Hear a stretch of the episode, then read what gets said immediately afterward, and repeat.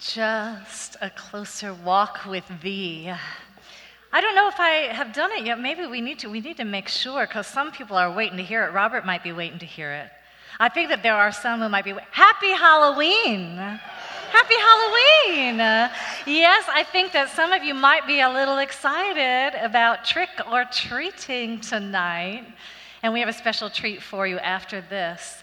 So I'm asking you'll sit through this boring piece of me talking for a few minutes, and then you get some candy. All right, we're going to start right with that. And some of you adults sit through the boring part, and then, well, you'll get to heaven or something like that. I don't know. We'll see. All right. So it is Sunday, October 31st. We are in a worship house on Halloween. Many of us have come through a tradition where we know that the Sunday that is closest to November 1st is a Sunday where we would celebrate All Saints' Day, right? Lifting up saints, and I love this, known and unknown. It would be a time for lifting up saints known and unknown.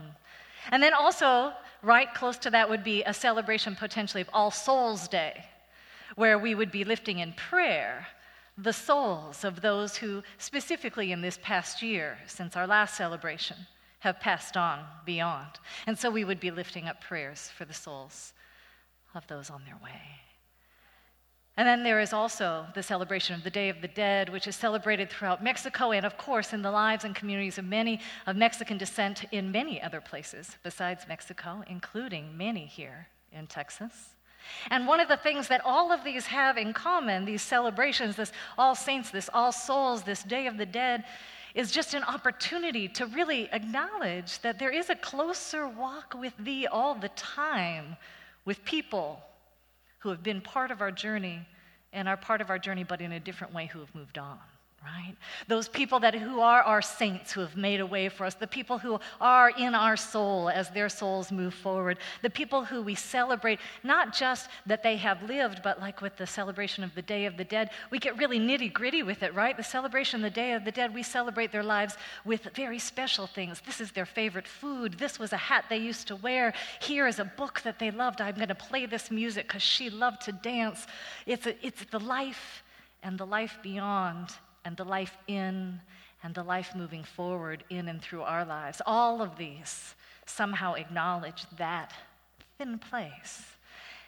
Halloween, although not a religious celebration of sorts, comes from a Celtic tradition, right? Samhain.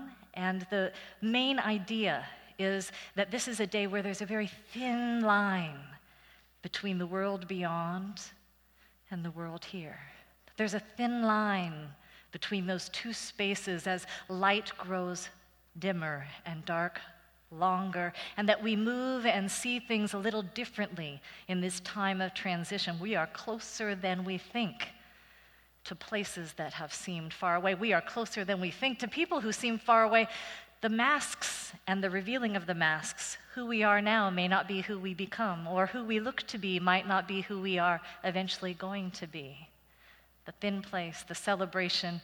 All of this is what we're acknowledging in this space today. And I would like to give at least a minute that we might really be with those with whom we walk closely in these ways. I'd ask that you might remember and draw forward into your heart, your spirit, your attention, your saints, known and unknown, the souls of those who journey with you, those places where you are reaching out and acknowledging and celebrating the life of one who has gone before you. If you would, pray with me. Let us pray our remembrance at this thin place where the gift of love meets itself in the grief of loss. Let us pray our remembrance, honoring names and faces and lessons given and lessons received. Let us pray our remembrance, holding close that which remains when all that was dear seemed to pass too fast. Let us pray our remembrance with stories of hope and forgiveness, of challenge and pain and inspiration and new life. Let us pray our remembrance. Let us walk close today with one another. Amen. So I'm not sure who it is that came to your mind or rose in your memory. What story or person came to be with you or was lifted up from your heart. But I ask you this what was delightful and wonderful, divine about them or that? What was precious to you and beautiful?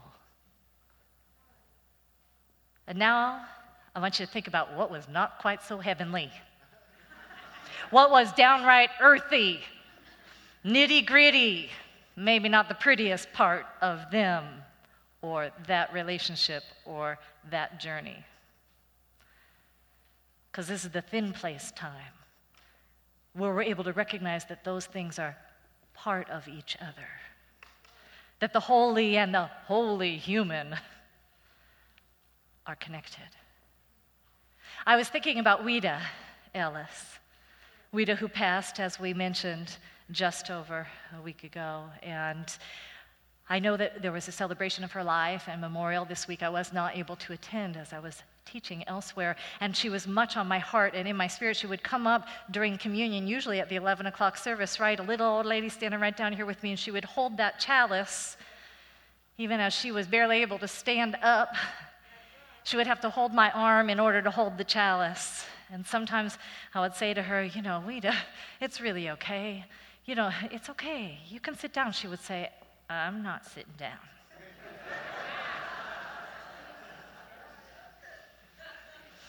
I need to hold the hand of Jesus and give out a blessing to my brothers and sisters. It was beautiful and delightful, especially considering she was one of the meanest old women you could ever meet. For real. And she'd tell you so herself. I'm not speaking out of school, she would say. I'm just honorary. I'd say, honorary is, mm, honorary, okay. We'll go with honorary. She'd be kind of proud of it. You know, she's one of those people, and I told him, and all of her like 80 pounds, you know, I told him, and she'd feel proud of how mean she was. Right? Holding the hand of Jesus every Sunday she could, even when she could barely stand. Because that's how it is with us. We're beautiful and divine and so precious and honoring and proud of it some days. See, there's this great story in CLM, Creating a Life That Matters, the course that many of you have been through. There was a number of you who were training to teach that course with me in Dallas over this last week. It's a wonderful, wonderful opportunity, by the way, some upcoming in the next season of, of uh, offerings here. There's a great story there, though, that talks about what saints are. And in the story, there's a little girl, I think, a child, who says to the parent, What are saints? Parents trying to think about how to explain this. Looks around in a church and sees one of the stained glass windows and points up there and says, Well, well that's a saint up there. And if you want to, if you're in here and you want to look back and you see a stained glass window right there, you see that, Robert? Okay. So looks over there and says, Oh, that's a saint over there. And the child looks up and goes, Oh, I get it. Saints are people the light shines through. Saints are people the light shines through. Right? She got it. He got it. Whoever it was got it. That saints are people the light shines through. Beautiful stained glass, glorious light shining through. Here's the thing light shines through stained glass windows beautifully.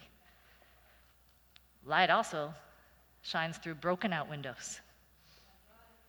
Light also shines through torn places, shattered places, abandoned places, empty places. Light shines through all those places. Some of them are beautiful, and some of them don't look so beautiful at first. Light comes through them all. I love this, this idea of getting us to see that saints aren't something we see up there. Saints are people who make a way for us to see our way down here. I think it's that movement from to here that we're looking at with the story today. I was warned by my partner who was raised in the South oh, if you start talking about Zacchaeus, some people back they're just going to start singing a song. they have this, I was like, they're going to sing? He says, yeah, well, there's this little song that they,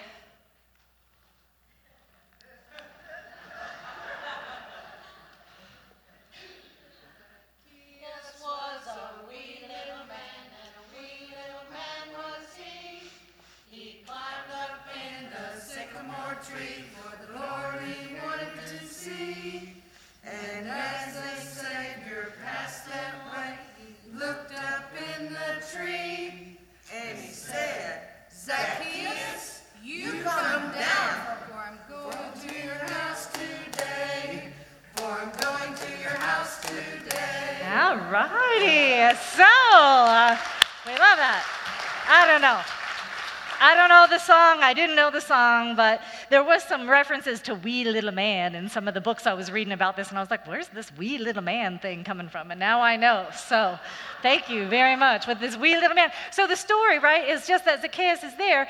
He hears that Jesus is coming along. He decides, "I want to get a look at this guy. I want to get a look at this guy." but I'm kind of short. So I'm going to go ahead and I'm going to find myself a place where I can look at him. Climbs up the tree, gets up there. Jesus is coming along. People are gathering to see. Here comes Jesus. And Jesus, how surprised was Zacchaeus, which is like, hey, Zacchaeus, up there in the tree.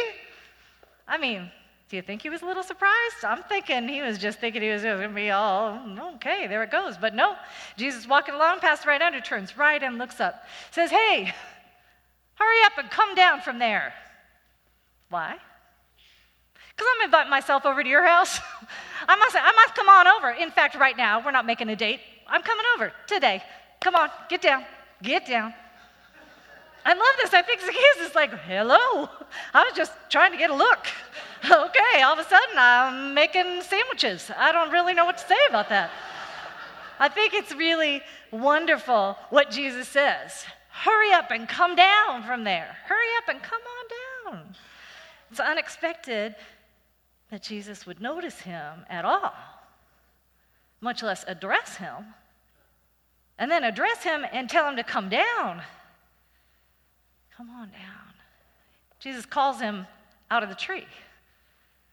But I would suggest that Jesus is doing more than calling him out of a tree. I, am going to suggest that Jesus is calling him out.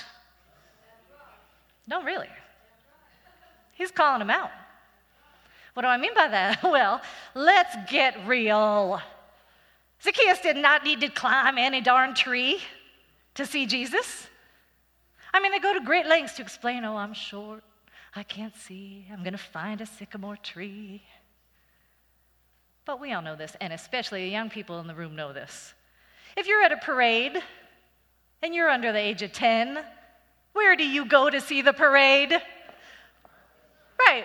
Kids aren't climbing trees everywhere. They're pushing right on up front in the front of the crowd. Get out of my way because I can't see. Just because you're short doesn't mean you need to climb a tree. Zacchaeus was lying to himself. Oh, I need to climb a tree because I'm very short. Because what would happen if he did like we all know he could do, just push himself right up to the front? What would happen if he was standing right up in the front of the row when Jesus walks by? Jesus would probably see him. Jesus would probably see him. Jesus might even say hello. Jesus was calling him out. He was saying, Oh, you think you're up there high. You think you're looking down on me. You think I'm not going to see you. Hey, Zacchaeus, I see you up there. Hurry up, come on down. Come on down with me here. Jesus was calling him out. He was calling him out of the tree. And so the question might be asked why did Zacchaeus have to get up in that tree? What was he afraid of? Why was he trying to get a look at Jesus from a place where he wouldn't be seen by Jesus? Why was he afraid to get right down where Jesus was and say hello? There are many reasons that we might have an answer for why he climbed the tree, right? It says he's a tax collector and he's very rich. What this meant at that time is just that his job was to collect the taxes. Whatever he could make you pay beyond what was owed of the taxes, he could keep. If he was a rich man, that meant he was good at making people pay more than what they owed, so he could keep it. No wonder they were grumbling. Hmm. Jesus talking to that Zacchaeus, him and his rich house. I paid for that house. Right?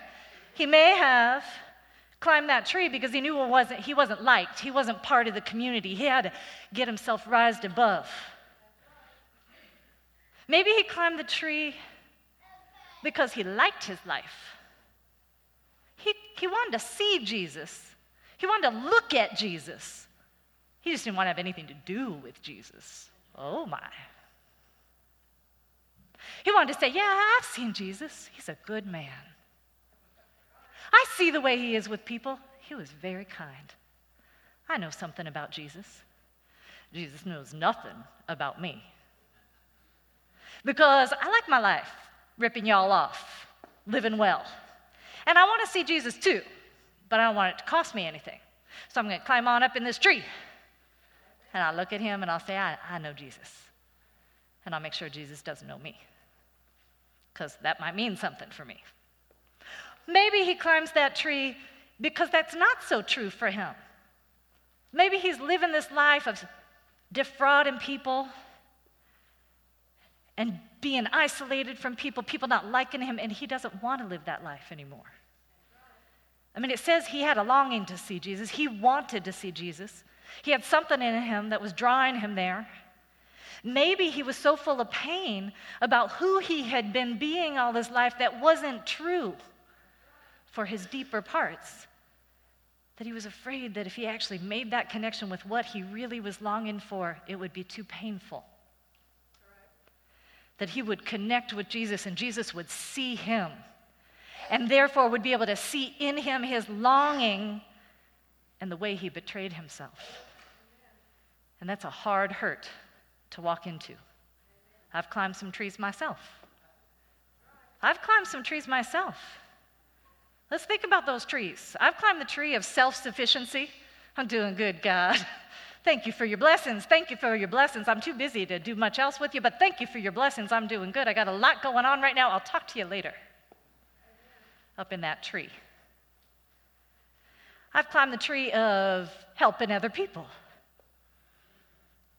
I'm up in this tree helping you and helping you and being so nice to you. And wasn't I just so helpful to you? And you know, I'll talk to you, God, later. I'm really busy right now. She needs me to do this and he needs me to do that. And I'm very important helping other people. I really can't talk with you right now because I don't want to know how I really need some help myself. Let me just stay up in the tree. These are my trees. I'm familiar with these trees. Okay? We could climb the tree of low self esteem. We could climb the tree of superiority. We could climb the tree of, I'm just a loner. I don't like to be part of community. I just do better by myself. When the truth is something very different. I just don't know how to get there. We could climb the tree of, I'm afraid to get into community because they might kick me back out again. I'm afraid to climb down the tree and find out that God doesn't see me and doesn't know my name and doesn't say hello and doesn't want to come in my house. And I am so afraid of that that I'm going to stay up here in the tree and make sure I never have the opportunity to find out that God doesn't really want me. Jesus calls him out of the tree. He says, Come down. Hurry. Come down. Hurry.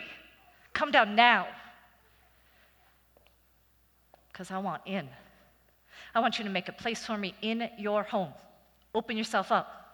Let me come in that place where you live. I want to come and be with you. No more of this getting a look without being seen. No more of this getting a look but keeping your distance. No more of this getting a look but letting me pass on by day after day. No more of this getting a look without getting in relationship. No more of this getting a look without being saved. Ooh, without being saved.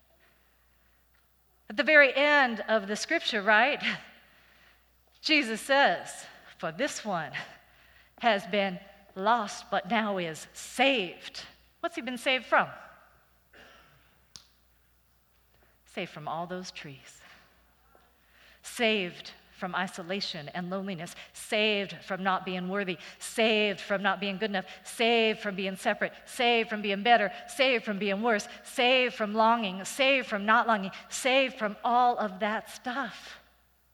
He was lost up in there in that tree, but now he's saved. Saved from being lost to the truth that God sees in him. He comes down, he welcomes Jesus. He's so startled. And what does he say? Yes, come on in. And without being told, without being shamed, Jesus doesn't say one thing about you need to get right, you need to get different, you need to do something to make up for all that. He says nothing except, I want to be with you.